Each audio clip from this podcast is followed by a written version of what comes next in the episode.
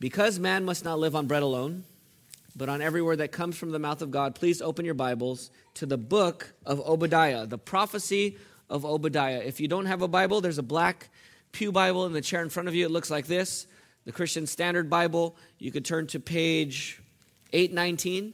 It's on page 819 to page 820. This is the shortest book of the Old Testament. The shortest book of the Old Testament. There are 66 books in the Bible, there's 39 in the Old Testament.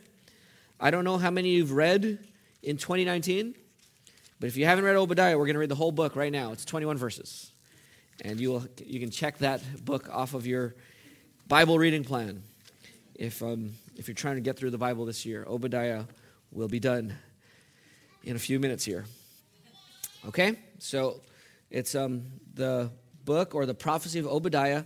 Now, Obadiah is not prophesying, unlike most other prophets, he is not prophesying about his nation of Israel. He's prophesying about a neighbor nation, Edom.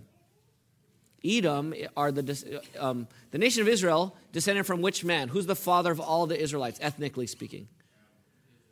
Well, Adam is, but Israel, right? Israel is.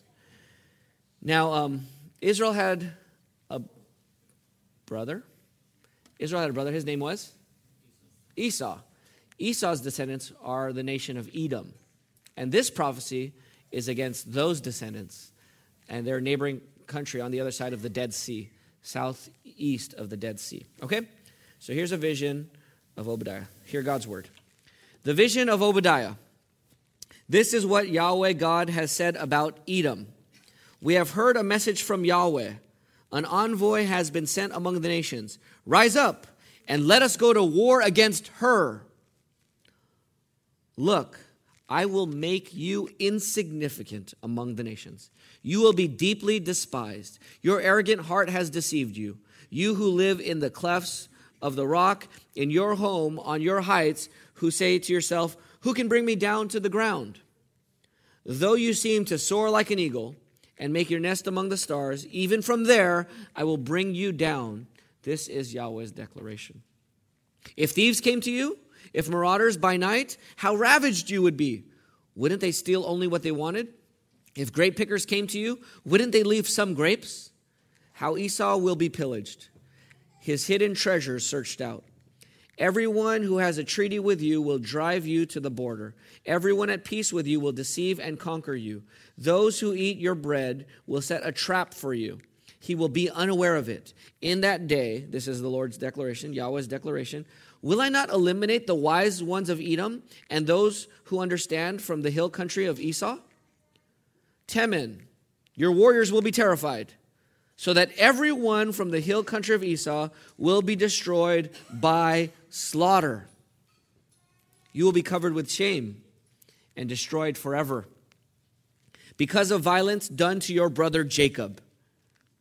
On the day you stood aloof, on the day strangers captured his wealth, while foreigners entered his city gate and cast lots for Jerusalem, you were just like one of them. Do not gloat over your brother in the day of his calamity? Do not rejoice over the people of Judah in the day of their destruction? Do not boast, do not boastfully mock in the day of his distress?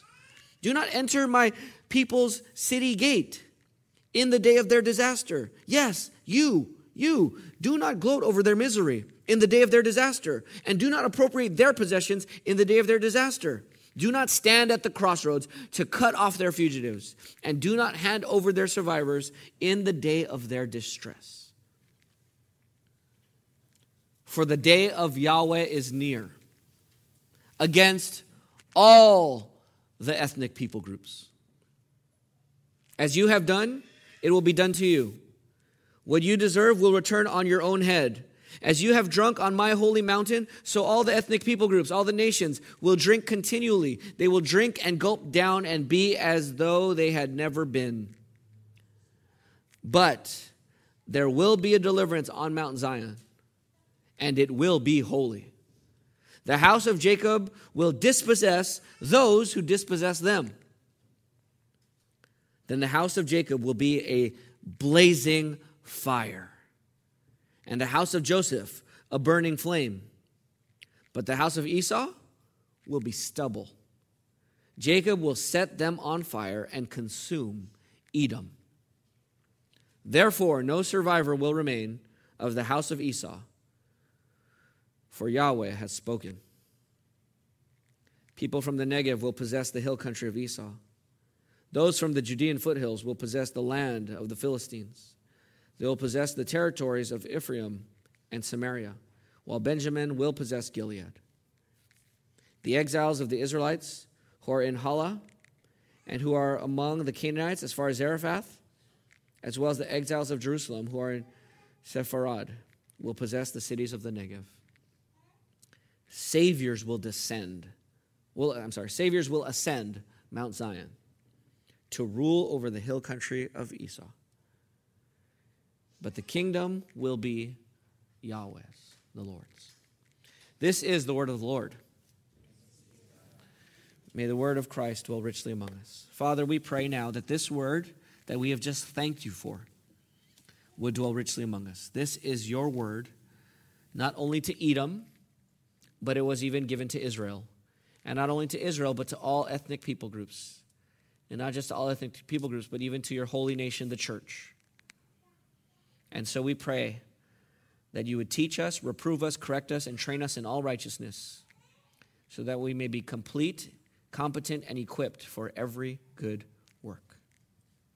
We thank you for the unique contribution Obadiah makes to our Christian lives. We pray that you would give us understanding of this book now, in light of the lack of knowledge we have of this book and even of the setting of this book.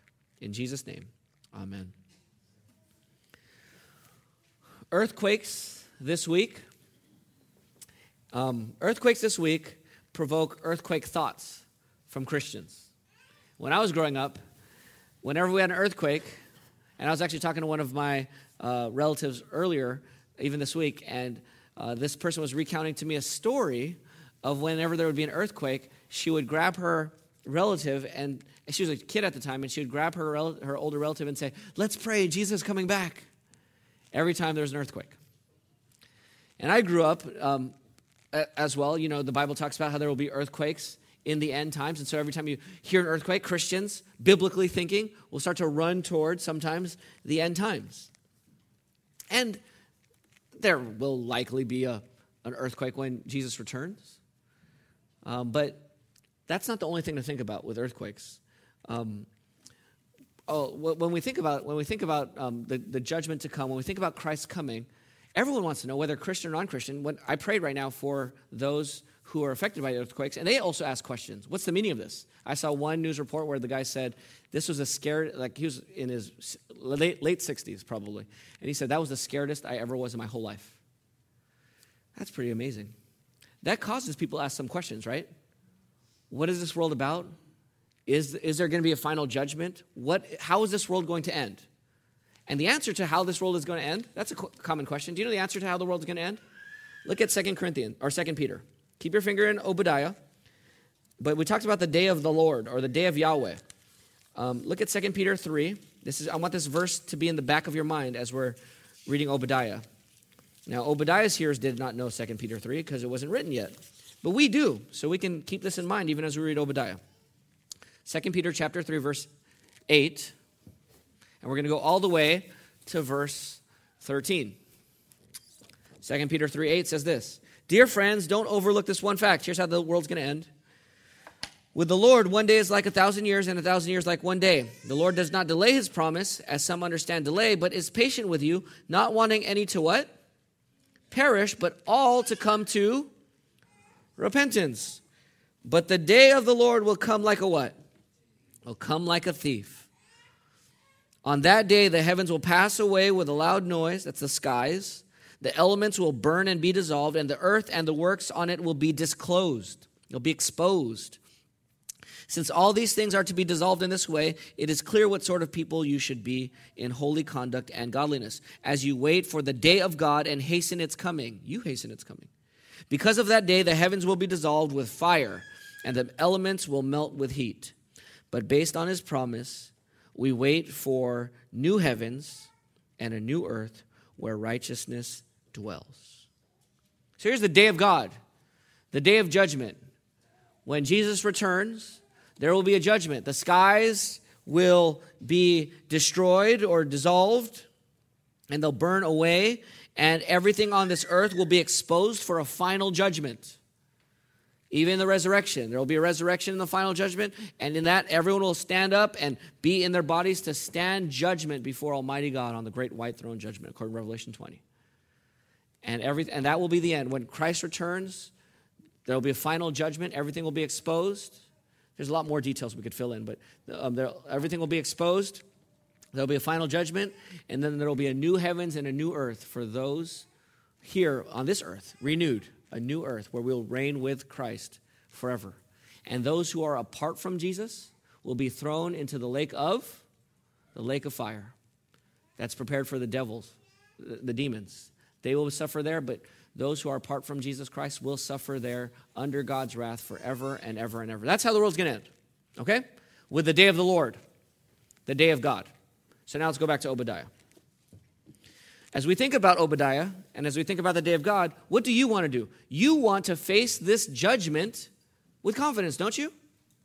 You want to be confident. If the Lord comes today and there's a great earthquake and the Lord comes back, um, you want to be ready for that day. You want to confidently face Judgment Day. So here's the question How can we know that we will end up on the right side of the judgment? Now, we've asked that question before, but Obadiah gives us a little bit of a different answer. So let's ask that question again. How can you know that you will be on the right side of the judgment when God divides his people against those who are not his people? Because the end is getting closer every second. Every second we get closer to, to January 2020, January 1st, right? Years come and go, don't they? And the older we get, the faster it goes, doesn't it?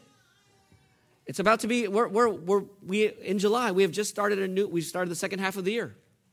We're in the second half of 2019. And 20, 2020 is fast approaching. Every second, time just marches on, not only to January 1st, 2020, but in the same way that, that um, we're going to blink and the new year will be here. In a very similar way, to use James' words, there will be a vapor, a mist, and we'll be standing in judgment. It's coming. It's coming for all of us. And this judgment is permanent. There is no second chances. There's not you get a judgment and then you have a second chance to repent or not. It's the final judgment. This is scary. So, what is the one sure way according to Obadiah, what is one sure way we can make sure we're on the right side of judgment? Obadiah's answer is not the typical answer. But here's one sure way you can be ready for the judgment. Obadiah and the Lord give us an answer this morning. They guide us. And here's our answer. And it's the main goal of the sermon. And I'm going to put it in a little couplet, a rhyme. Turn from your Abrahamic evil to bless God's messianic people. Okay? Turn from your Abrahamic evil to or toward blessing God's messianic people. That's how you make sure you're on the right side of judgment. You turn from your Abrahamic evil and you turn to God's to bless God's messianic people. So that's what that's what this is about. This book is about blessing God's messianic people. Now to Edom, Obadiah was writing hundreds of years before Jesus. Now, we don't know when Obadiah wrote. Some people say it's towards the end of, right before the exile. Some say it's the first of the minor prophets, way before either exile. So we don't know exactly where it comes, but the, the message for us today is the same, even though we don't know the original readers. That message was still the same. You need to not curse God's Abrahamic people. You need to bless them. Remember what God said to Abraham in Genesis 12:3? I will bless those who bless you, and those I will curse those who what? Curse you. So God's going to give Abraham a great nation. And when you bless Abraham and that great nation, you are blessed. And when you curse that great nation, you are cursed. There's how you know where you're going to end judgment day. What do you do with God's holy nation? What do you do with God's people? Turn from your Abrahamic evil of cursing those people. Turn from your Abrahamic evil to bless God's messianic people. I'm going to give you an answer who, who God's people are there with messianic people. Now, why? The book of Obadiah gives us three reasons why we need to turn from our Abrahamic evil of cursing God's people and turn to blessing God's people. Here's the three reasons. I'll give them to you now, and then we'll go through them one at a time. And I'm only going to make major application at the third point, okay? Here are the three reasons to turn from your Abrahamic evil to bless God's messianic people. Number one, Edom was judged. The reason why you should turn is because Edom was judged. The second reason is because all nations or all ethnic people groups will be judged. Second reason one, Edom will be judged. Two, all ethnic people groups, all nations will be judged. And third, God's ethnic people group, God's people, God's holy nation will be restored to reign. That's why you should turn from your Abrahamic evil of cursing them and bless God's messianic people. Because Edom was judged, all ethnic people groups will be judged, and God's ethnic people group, God's people group, will rule. They will be restored to rule. So you might as well bless them. Now, let's look at these one at a time. Number one, first reason why you need to bless God's messianic people and turn from your evil is because Edom was judged. How do we know evil, evil was or Edom was judged? Look at verses 1 through 4. You have the judgment declared. It says in verse 1 This is what the Lord God said about Edom. We have heard a message from Yahweh. An envoy has been sent among the nations, the ethnic people groups. And what's the message to the nations? God says to the nations, Rise up and let us go to what? War against who? Her. And who's that? Edom. God is calling all the nations to fight against who? Edom for their sin. This is a declaration of judgment on the nation of Edom. Look at verse 2 through 4. The, the declaration continues. Look, now he's speaking to the, the nation directly. He says to this nation, Look, I will make you insignificant among the nations.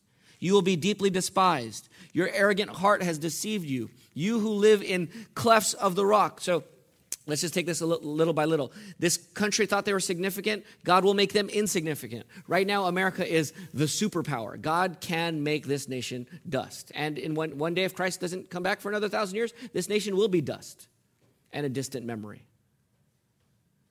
And, and that's what God does. He, nations rise in significance and they fall in, into insignificance under God's judgment. And that's true of every nation, including this one. And, and so, so it is for Edom.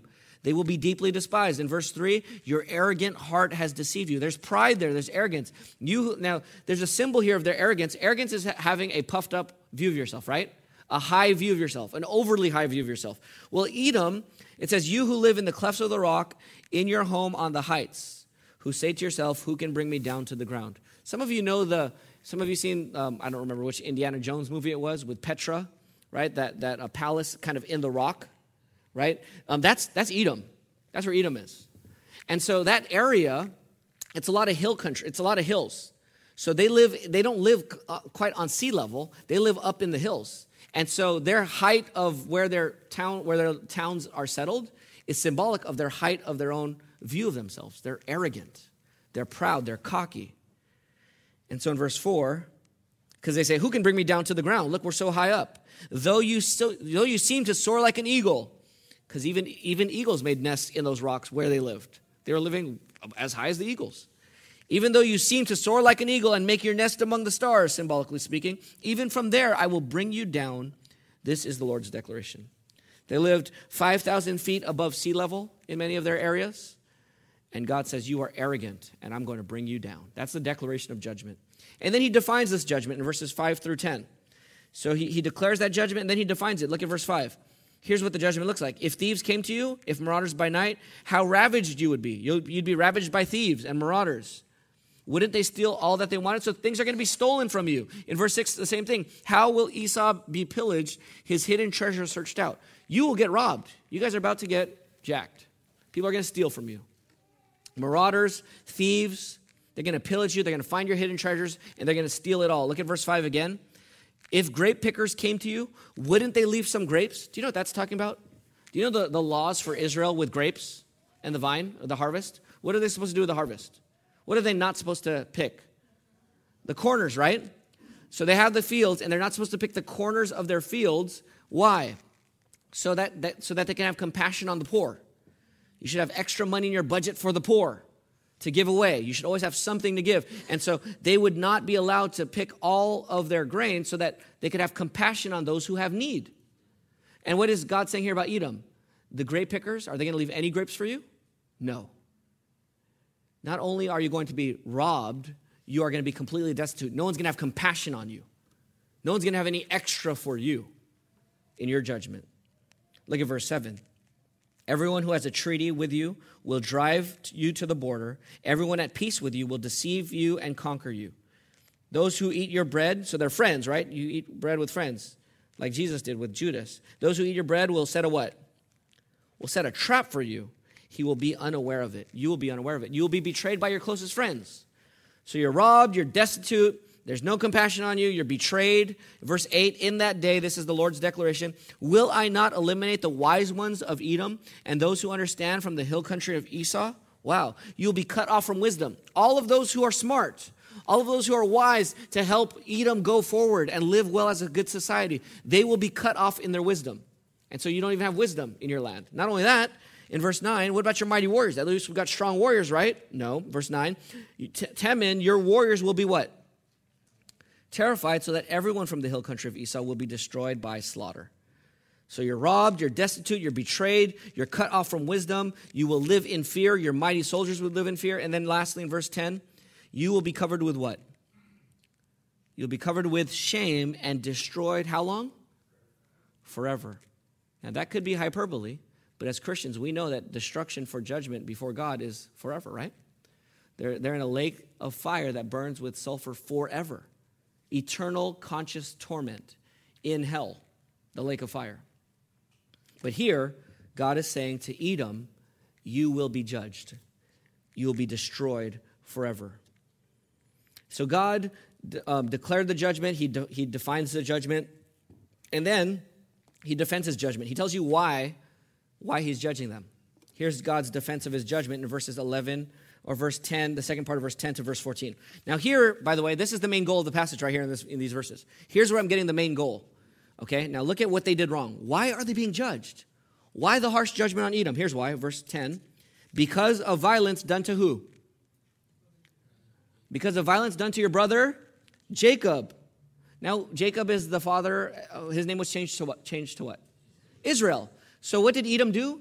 They mistreated or they're violent towards Israel. They didn't bless those who were Abraham's people, the promised people. They cursed them. How do they do it? Look at what they did in verse 11. On the day you stood what? Aloof. They were indifferent. On the day strangers, notice the progression. First, they were indifferent. On the day strangers captured his wealth, um, Israel's wealth, while foreigners entered Israel's city, great, city gate, while foreigners um, entered the city gate and cast lots for Jerusalem, you were just like one of them. First, you didn't care about them, you were aloof. And then when they start to invade, guess what you did? You invaded with them. Verse 12, or uh, I'm, I'm sorry, before I get to verse 12, that's their sin. So their sin is they're aloof and they invaded the people. They saw an opportunity. People are taking advantage of a man down. People are robbing the man down or his city. And guess what they did? They joined. And that's your brother. Esau, this is Jacob. Edom, this is Israel. This is your brother, the promised one. The blessing is going through, and you should know the blessing because you're, the, you're also a son of Isaac and a grandson of Abraham. Esau, you should know better. But instead of knowing better, you took advantage of an opportunity to oppress your own brother. And so God gives them commands in verses 12 through 14. Do not gloat over your brother in the day of his calamity. Do not rejoice over the people of Judah in the day of their destruction. Do not boast, boastfully mock in the day of their distress. Don't enter my people's city, city's gate, city gate in the day of their disaster. Yes, you don't gloat over their misery in the day of their disaster. Don't appropriate their possessions. Don't take it for yourself in the day of their disaster. Don't stand at the crossroads to cut off their fugitives and do not hand over their survivors in the day of their distress. Not only do they gloat, they plunder them. Not only do they plunder them, in verse 14, there's a complete betrayal. When there are fugitives, so people are invading the cities of Israel, they're invading Jerusalem. When your city gets invaded, what do you do? If you're part of the city that's getting invaded, what should you do? Run, right? You take your family and you run. So you're fugitives, you're fleeing. And guess what Edom was doing? They're at the crossroads. What are they doing? They're cutting off their people and, and basically arresting them and bringing them back to the oppressors for money. That's how bad it, it went from indifference to plundering to complete betrayal. Like literally siding with the enemy and turning your own brothers over to oppression. It's like the tax collectors in Israel, right? When they were for Rome. In a very similar way, they sided with the enemy of God's people, complete betrayal. And so Psalm 137, verse 7 says this this is a prayer from the Psalms. Remember, Lord, what the Edomites said that day at Jerusalem destroy it, destroy it, down to its foundations.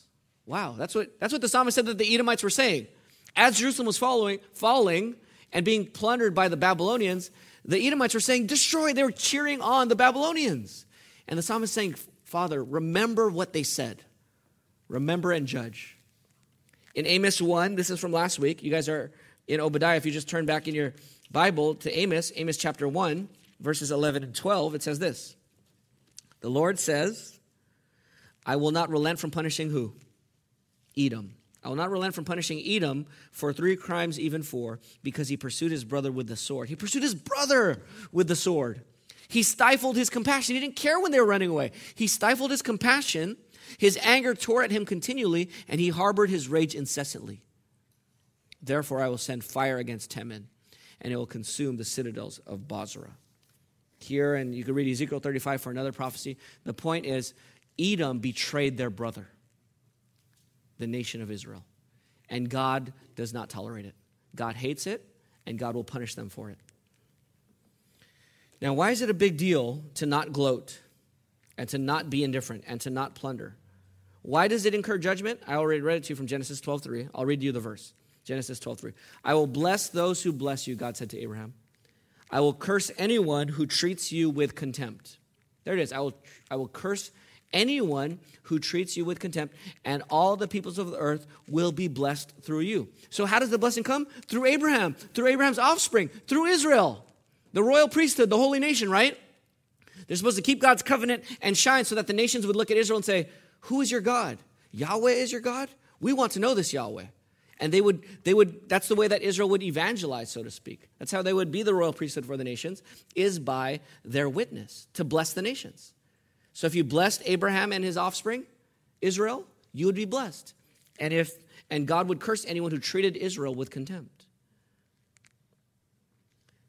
So for those who are outside the Abrahamic covenant, you're still under the Adamic covenant and the Noahic covenant. As God's people, we are to be fruitful, multiply, and what? fill the earth. We're to bear God's image. We're to not murder. We're to not lie. We're to not commit sexual immorality. We're to honor marriages. We're to do all of these things. whether you're under the Abrahamic and Israelic covenant or not, you're supposed to do these things because you're human, made in God's image. And yet, they turn their back on these principles and sin against God and against God's people. So, what's the main goal? Turn from your Abrahamic evil to bless God's messianic people. Why? Because Edom was judged. But let's have a second reason. Not only was Edom judged, who else will be judged? Look at verse 15. For the day, look at verse 15. For the day of the Lord is near against who?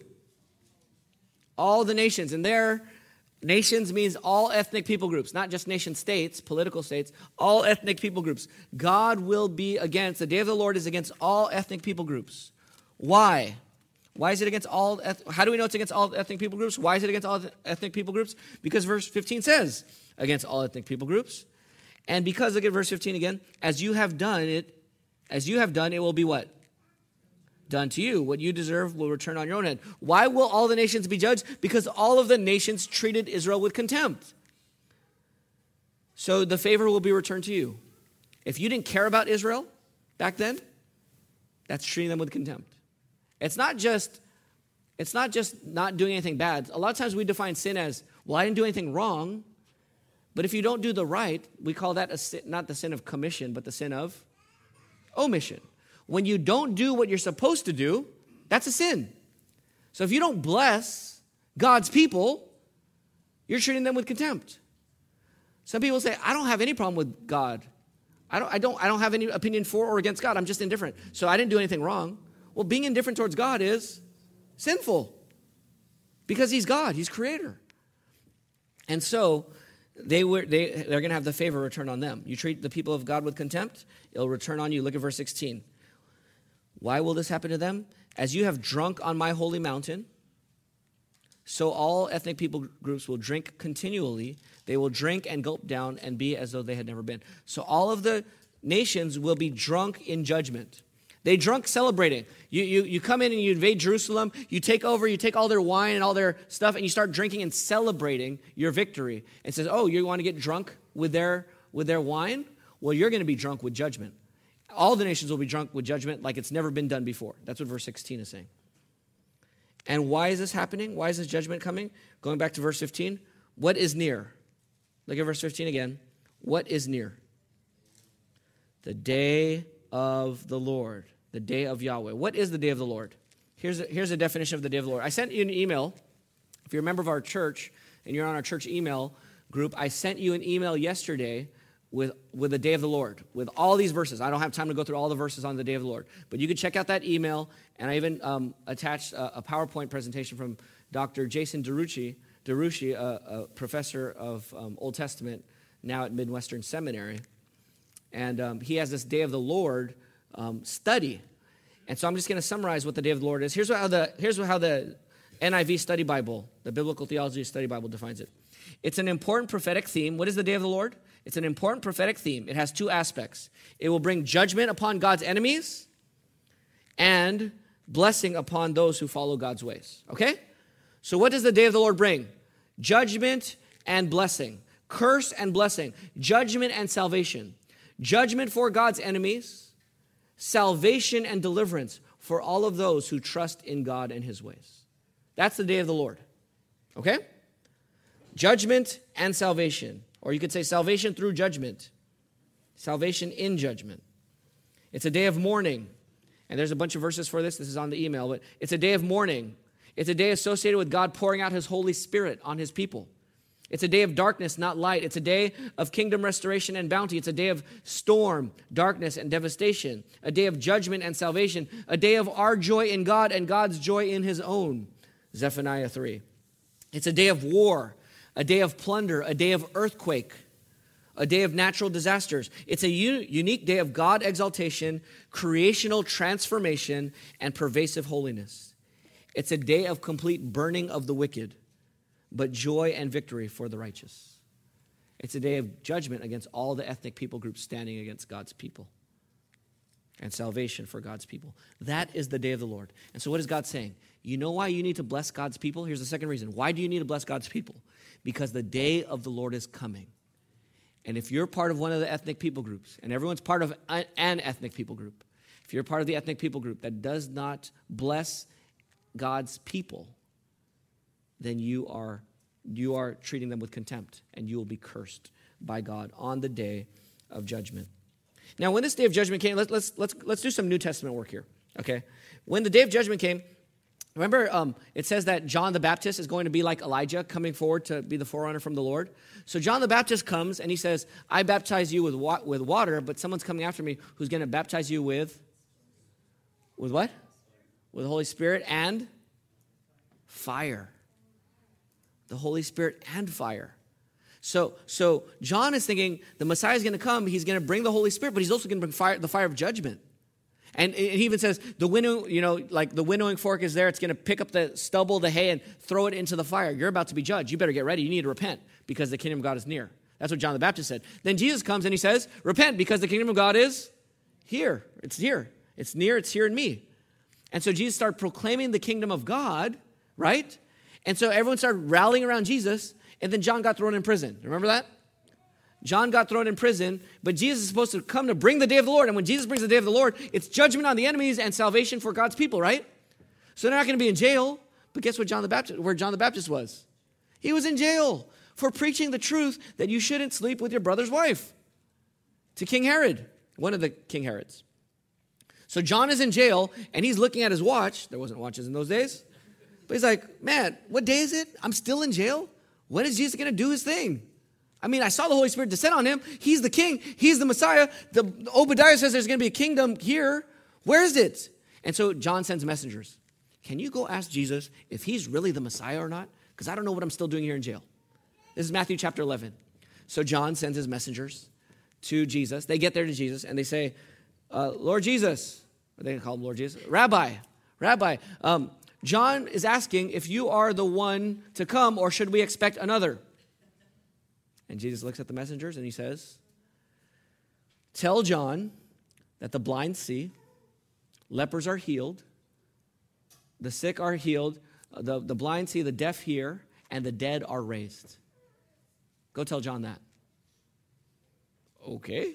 So they go back to John, and John, you're still in prison, but the dead are raised, and uh, the blind are seeing. So I think he's saying that he's still the Messiah. And then Jesus says, you know, um, blessed are those who aren't stumbled by me. But then he starts to commend John the Baptist as the Elijah to come. But here's the point John wasn't wrong to, to expect a kingdom.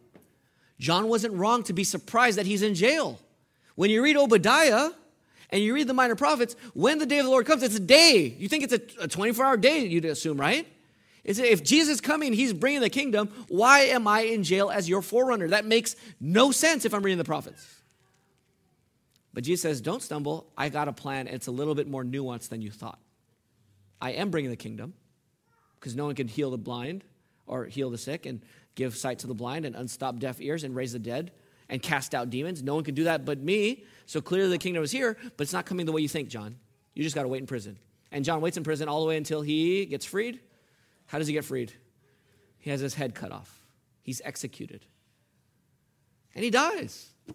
And you're like, where's the kingdom? He's like one of your kingdom servants, your main kingdom servant before you came in. He gets his head chopped off, and the kingdom of God is supposed to, to, to judge God's enemies. I mean, God's enemy just cut off his head. Where's God's kingdom now? Well, as, as we think about that, you, you know, so as, as Jesus comes, Jesus comes, and how does he start? How does he start the kingdom? How does he inaugurate the kingdom? How is he going to bring the Holy Spirit? Where's the judgment going to come? Jesus starts, he does the Lord's Supper, right? And he says, he pulls up a cup and he says, This cup is the what? New covenant in my blood. And he says, The new covenant is here. He dies on the cross for sins. He gets the judgment, the darkness, the earthquake. Doesn't it happen? Doesn't the earthquake? Jesus gets all of that on him. And then, then 50 days later, after he rises from the dead on that Sunday, 50 days later, the Holy Spirit comes down. And right before that, even the Israelites ask, Lord, is the, is the kingdom coming now or is it going to come later? And Jesus says, It's not time for you to know. Just wait for the Spirit. He's going to come and He's going to empower you. And so they come, so the Holy Spirit comes and empowers the people to spread the gospel. One day, Jesus will come in the clouds and he will come to bring judgment, the final judgment. And he calls us right now to trust in him, to keep approaching him, to keep spreading the gospel, to keep spreading the good news of his kingdom, his sinner saving, curse reversing reign until he comes back. So that's the day of the Lord. Has it come? Yes. Is it coming? Yes. It has come on Christ. And then part of it is coming through his people. The judgment came on Christ, and the blessings came on Christ and his people. And when Christ returns, the final judgment will come.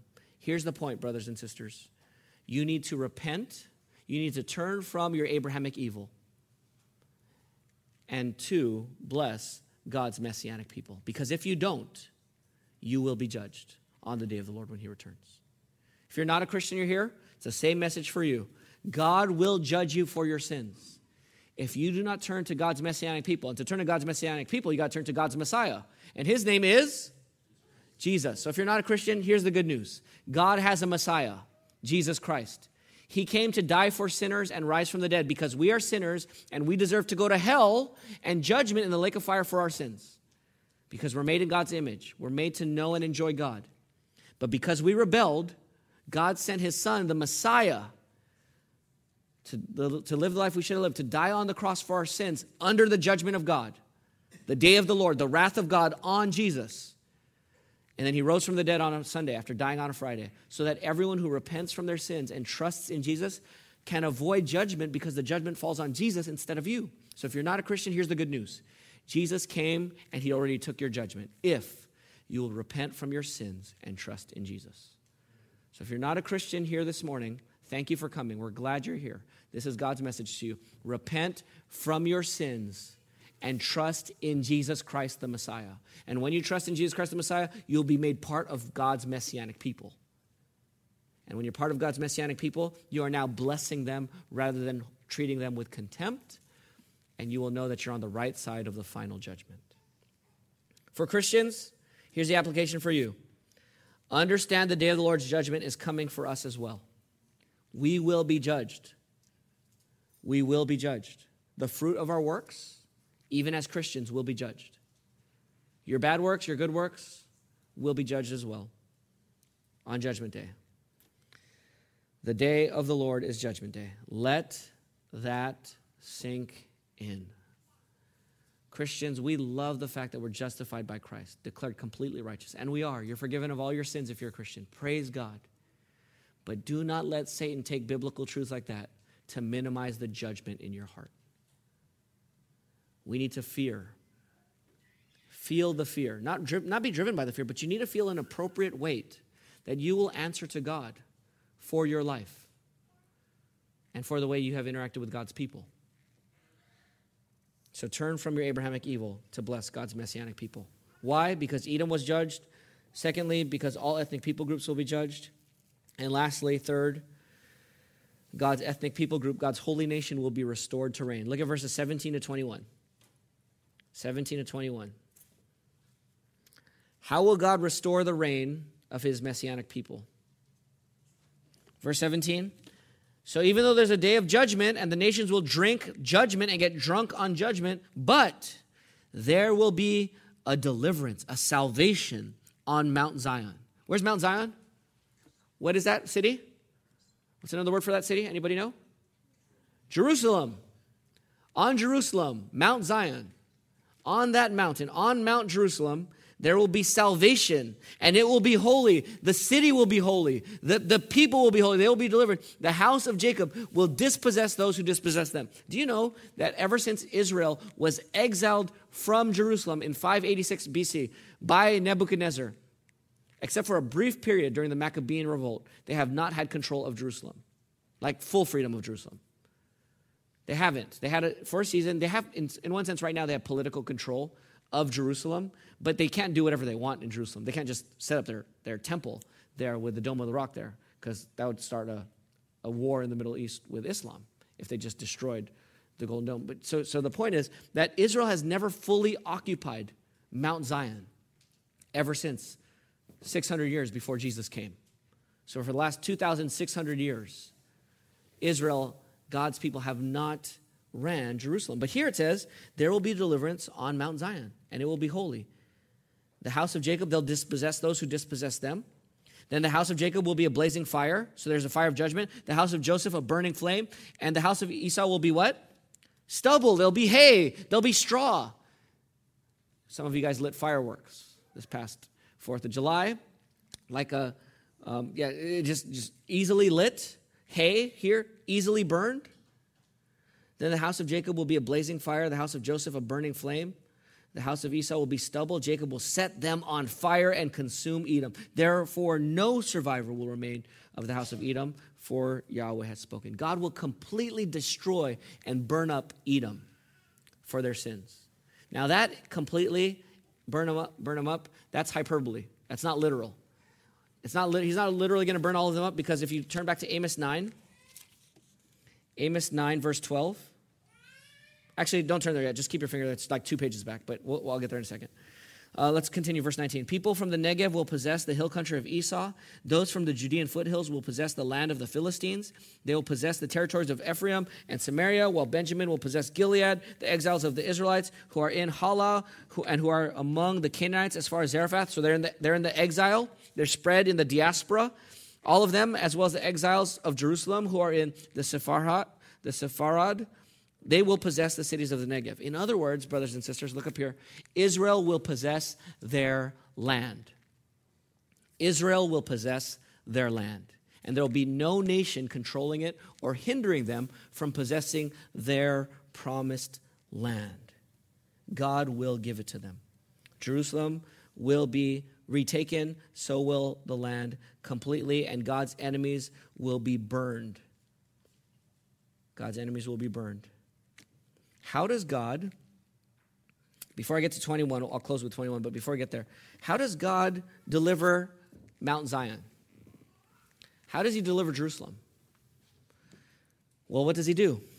To deliver his people from their enemies. And, and here's my clue, and from their sins, which is their greatest enemy, and Satan, their greatest enemy. How does God deliver Jerusalem? Mount Zion by sending his son to hang on a tree in Mount Zion, outside the city wall. He's going to save his people and deliver them by sending his son to die for them. So, Isaiah 53, verses 4 through 6 um, on him, he was crushed for our iniquities, he was pierced for our transgression, he died for our sins, and then his seed, his people, will be saved through him. And so, who are, who are God's people? Who are God's holy nation, his royal priesthood? Jesus dies and rises to deliver them. So, who are, who are God's holy people, his royal priesthood? Those who are united to who? To Jesus. That's what the New Testament teaches, right? The messianic people, uh, the, the people who are for Israel's Messiah, those who are united to Israel's Messiah, become the Messiah's people. And he represents Israel. So, God's people are those who are united to Israel's Messiah because Israel's Messiah delivered Jerusalem by dying in Jerusalem for their sins. That's what he did. And does he die only for Israelites? Does Jesus die only to save Jews and Israelites? Yes or no? No. Does he die to save Edomites? It says here there are no survivors from Edom, right? Doesn't that say that in verse 18? No survivor will remain from the house of Esau. The fire will consume Edom. Is that true? That's true, figuratively speaking. Turn two pages back to Amos chapter 9. Amos chapter 9. This is, this is quoted in Acts 15 by James in the Jerusalem Council. Amos chapter 9, verse 11. In that day I will restore the fallen shelter of David, the tent of David. Amos 9 11. I will repair its gaps, restore its ruins, and rebuild it as in the days of old, so that, so he's going to rebuild the, the Davidic house, the messianic king's house, his palace, his kingdom, so that they, God's people, the messianic people, the Davidic people, so that they may possess who? The remnant of who? Of Edom and all nations that bear my name, that are called by my name. Here's what you know what James does in Acts 15? Do you remember Acts 15? They're debating what should we do with the Gentiles who are converted?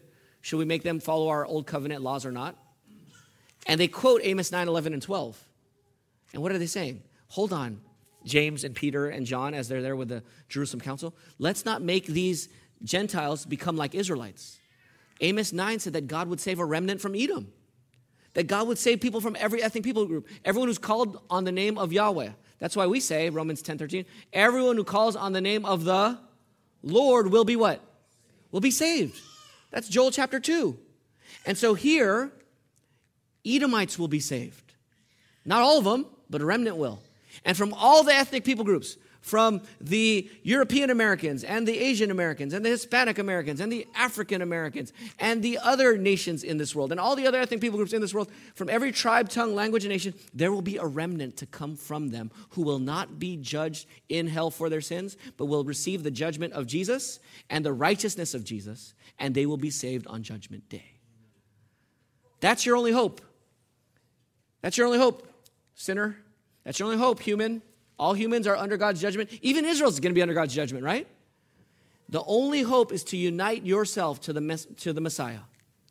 And when you do, you, er, you, you unite yourself to Israel's Messiah, and you become part of the Messianic people, the royal priesthood, and the holy nation. And so go back to verse 21 now. Last verse. Last part. Oh, yeah, last verse here. Saviors will ascend Mount Zion. That's weird. Saviors will ascend Mount Zion to rule. Saviors? I thought there's only one Savior. Who's the one Savior? Jesus. Are there other Saviors? It says Saviors. There are those who are saved. And so some people translate this as those who have been saved, but the best translations are Saviors.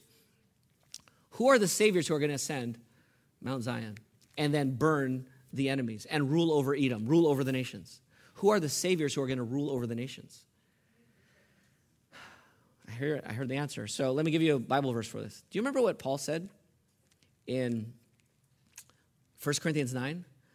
To the Jew, I became like a Jew in order to win the Jews. To the, to the Gentile, to those under the law, I became like those under the law. To those without the law, I became like one without the law. Even though I'm under the law of God, I become all things to all people that I may, by any means necessary, save some. And then Paul says, 1 Corinthians 11, 1, imitate me as I imitate Christ. I'm doing everything I can to save some. And he tells the church, what should you do? Imitate me. Do everything you can to what? Save some. Guess what you are? A savior. You're not the savior. Jesus is the savior. But you're only a Savior not because you die for anyone's sins. You don't die for anyone's sins. We're sinners, right? We can't die for anyone's sins. We can die to point people to the Savior who died for their sins. We could die to point them to Jesus, and that's what Saviors do.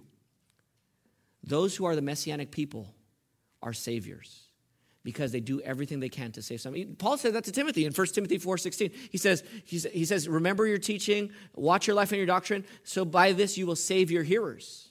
You'll save yourself and your hearers. You know, Timothy could say, I'm not the Savior, Jesus is the Savior. And Paul's right, and Timothy's right, Jesus is the Savior. But Paul doesn't hesitate to say, hey, save yourself and save your church. So we save, we are saviors who ascend Mount Zion to worship God and to be the people who are disciples. Those who are God's people are the royal priesthood and the holy what? Holy nation, if you're in the Messiah. And you have a mission to disciple all ethnic people groups, to save them. And in that way, we exercise God's rule. Jesus said, All authority in heaven and earth has been given to me. Go therefore and disciple all ethnic people groups. With my authority. You rule them, not with your own rule, Bethany Baptist Church, but with my rule. I have the authority. You go tell them that if they repent, they'll be saved and trust in me. And if they don't, that they're going to be judged. You tell them that. You exercise my rule in Bellflower, in Southeast Los Angeles. And you save some. You do everything you can to save some. And you do it with your church family together. Saviors will ascend Mount Zion to rule over the hill country of Esau. And this rule is not just right now until Christ comes. When Christ returns, I do believe that there's going to be a millennial kingdom. Now, our church can disagree on that, whether you're premillennial or amillennial or postmillennial. I'm premillennial. So I believe Revelation 20, verse 4 and 6 says that we will reign with him in the kingdom before he comes back out in Revelation 20, uh, 10, where the, where the, um, the dragon is re released for the final battle. I do think there's a millennium there. And in that millennium, it says that those who are with Christ will reign over the nations on the earth. So we reign now through gospelizing and discipling. When Christ returns, there is that, at least in my view, you could disagree, there's a millennial reign where we reign with Christ over the nations. And that's also fulfilled here. In uh, they will ascend Mount Zion to rule over the hill country of Esau. We will rule. But is it but are we the ultimate king? And is it ultimately our throne? Finish the verse. Finish the book. What does it say at the very end? But the kingdom will be whose? The Lord's. This is the Lord's kingdom. This is Yahweh's kingdom. This is Christ's kingdom. And guess what he does very, very graciously? He shares this kingdom with who? With us. With us sinners. And so, what do we do? Because he shares this with us, we turn from our Abrahamic evil to bless God's messianic people. Because judgment is coming, and God's Abrahamic people are his messianic people, the people of Christ. Do you remember when King David was dying? Let me just tell you a story here to, to kind of close this application and just bring it together with some application. When King David was dying, he was old and he was in bed and he couldn't, he, he wasn't active anymore. He was in bed and his son Adonijah wanted to take the throne. So Adonijah had a conspiracy where he said, You know what? I'm going to conspire. He takes David's general Joab and one of the prominent priests. And he says, We're going to go have a feast with all the king's son, king's sons, and we're going to have this great celebration, and then you're going to declare me king here, and I'm going to be the king over Israel. Meanwhile, there's only one son who wasn't invited Solomon. And because Solomon's not invited, if that's the crowning of the king, the coronation, he's going to be seen as a traitor and they could kill Solomon, who's the threat to the throne. So Solomon's mom, Bathsheba, and his prophet Nathan and others come to David while David's dying in bed and could barely speak and move. They say, King, don't you know that Adonijah is going to be the king? Who do you want to be the king? He says, Solomon. And so David tells them what to do. They make Solomon the king. Adonijah runs to safety on a, I think he runs to a four-horned altar. So does Joab. They run to the altar and they, they look like the traitors now because Solomon's the king. And now that he's crowned the king, you're either loyal to him or guess what you get? You get judged for treachery. And so Adonijah pleads for mercy, Joab pleads for mercy, and they both end up, you could read the story in 1 Kings 1 and 2. You could read the story there in 1 Kings 1, I think. But at the end, they get killed. They get executed for being treacherous to the king. And that's what Psalm 2 says. Psalm 2 says that God has set up his Messiah and the nations rage, and God in heaven laughs. And what does he say at the very end of Psalm 2? He says, well, he says, um, this is what God says to the Messiah, his king Ask of me, and I will make the nations your inheritance, and the ends of earth, the earth your possession. This God speaking to the Messiah. You will break them with an iron scepter, you will shatter them like pottery. So now, kings, be wise. Receive instruction, you judges of the earth. Serve Yahweh with reverential awe and rejoice in trembling. Pay homage to the Son, the Davidic king. Pay homage to the Son, the king, or he will be angry with you and you will perish in your rebellion, for his anger may ignite at any moment. All who take refuge in this Messiah, Son, are happy. So here's the closing. Here's the closing exhortation: is pay homage to who? To Christ. But we got to extend that because this Obadiah is not about blessing the Messiah, it's blessing the messianic what? People. Is that biblical? Or am I making that up? John 13, 20 says, Truly I tell you, whoever receives anyone I send, Jesus said, anyone who receives anyone I send, the one who receives me, um, or receives whoever I send, if you receive them, you receive who? Me. And if you receive me, Jesus says, you receive the one who sent me. In John 15, 18 through 20, Jesus says, If the world hates you, it hated me before the world hated you. If you were of the world, the world would love you as its own. But you're not of the world. I have chosen you out of it. That's why the world hates you. Remember the word I spoke to you. A servant is not greater than his master. If they persecuted me, they will also persecute you. If they kept my word, they will also keep yours. If they bless you, they will bless me. If they treat you with contempt, they're treating me with contempt. Mark 9, 40 and 41. Whoever is not against us is for us, Jesus said. And whoever gives you a cup of water to drink in my name because you belong to Christ, truly I tell you, he will never lose his reward. Anyone who blesses a Christian, they do it ultimately because they're a Christian and they won't lose their reward. The church has been joined to Jesus through the new Israelic covenant. How you treat the church is how you treat who? Jesus. It's how you treat Jesus. So, what's the application? Bless God's messianic people. If you're, God's word to Los Angeles and to the society is bless the church by allowing them to have freedom of religion in their nations.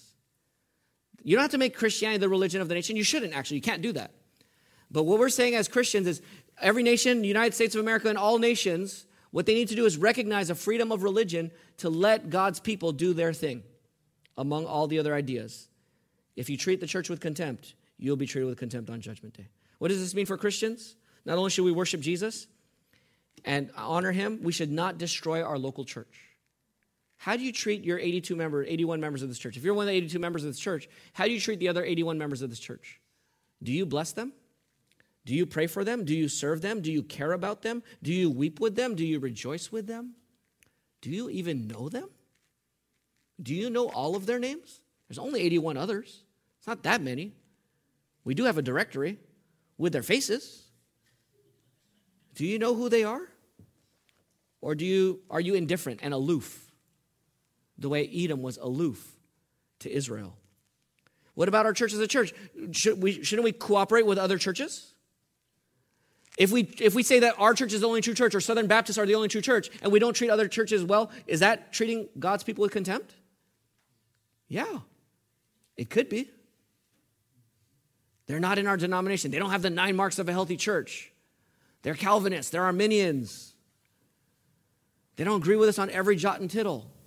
If you're not cooper- if we don't have a cooperative spirit of blessing gospel churches, then we're treating churches, we're treating God's people with contempt. So we need to know this. If you're a child, so this means we need to lo- know and love our church. Children, love the church in truth under Jesus as a way of loving Jesus. Parents, help your children see that you cannot disciple your children by yourself. You need the church to help you disciple. Spouses, love your church together as a team and let the church love and serve your marriage. Singles, devote your single time, your time that's not strapped to a nuclear family, devote that time to be fruitful and multiply, filling the earth with disciples of Jesus Christ. If you're discouraged in your Christian life because the church has hurt you, the church has hurt and discouraged us. It does. Our church discourages people. I discourage you, you discourage me. We do we we hurt each other. We're surrounded by people in a we, we're surrounded by hurting people. Let's walk together and encourage each other. If you feel weak spiritually, bless the church by sharing your weakness. If you're stumbling in your Christian life, bless the church by confessing your sins and asking for help. If you feel hard hearted and stubborn in your heart, bless the church by asking another church member to cry out with you to God that He would soften your hard heart. If you're encouraged and strong, what does it say here? Don't gloat over those who are weak, right? Don't gloat over them, serve them, bless them. God gives us his tangible love in a tangible people, the members of a Christian church. So turn from your Abrahamic evil to bless God's messianic people. Because Edom was judged, all ethnic people groups will be judged on the day of the Lord, and God's ethnic people group will be restored to reign in Christ Jesus. What did they do wrong? They stood aloof. They gloated over their brother in the day of his calamity. They rejoiced over their downfall. They entered the gates and plundered the people. Then they betrayed them to their oppressors. And what is Jesus telling you today? Don't gloat over the church when they fall, but weep with their church in their calamity and discipline. There are dying churches out there. This church was a dying church. First Baptist Church of Hollywood that we prayed for right now in our pastoral prayer, they're a dying church. Don't gloat over your church's strength compared to another church's weakness. Weep with them. Cry over the dying churches in Los Angeles and all over the world. They're dying. Don't boast but humble yourself and pray for God's people. Pray for the people here. Pray for other churches. Don't enter into the midst and plunder them to get members for our church. Oh, your church is dying? Why don't you come to our church? Our church is better. Weep with them.